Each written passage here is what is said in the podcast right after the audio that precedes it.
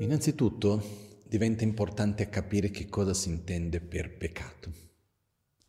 No? A me non mi piace molto utilizzare termini che vengono utilizzati in altre religioni perché non ho neanche una conoscenza approfondita di altre religioni, quindi è difficile paragonare.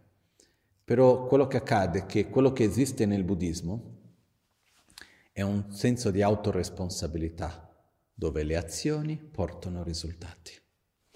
Quindi se noi andiamo a vedere la parola peccato intesa come errore, esistono delle azioni che noi possiamo compiere che portano dei risultati di sofferenza? Sì, in questo senso sì. Si possono cambiare? Assolutamente sì. Si possono così dire purificare, quindi eliminare questa forza negativa che è stata generata tramite quell'azione. Anche questo è possibile. Però quello che nel buddismo non c'è è il senso di colpa che viene insieme con l'azione cosiddetta negativa. Perché uno compie delle azioni negative perché è preso e guidato dalla propria ignoranza.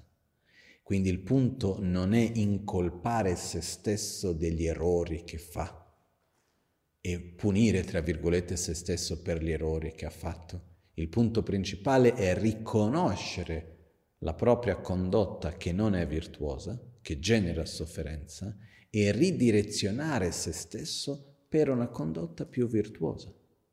Quindi c'è una... Quando si parla di riconoscere le proprie azioni non virtuose, è, fondamentale che ci sia insieme con questa un'attitudine di affetto e di amore verso se stesso. Uno si deve accogliere e direzionare e non incolpare e punire. Questo è molto importante. E quindi se esiste peccato o meno,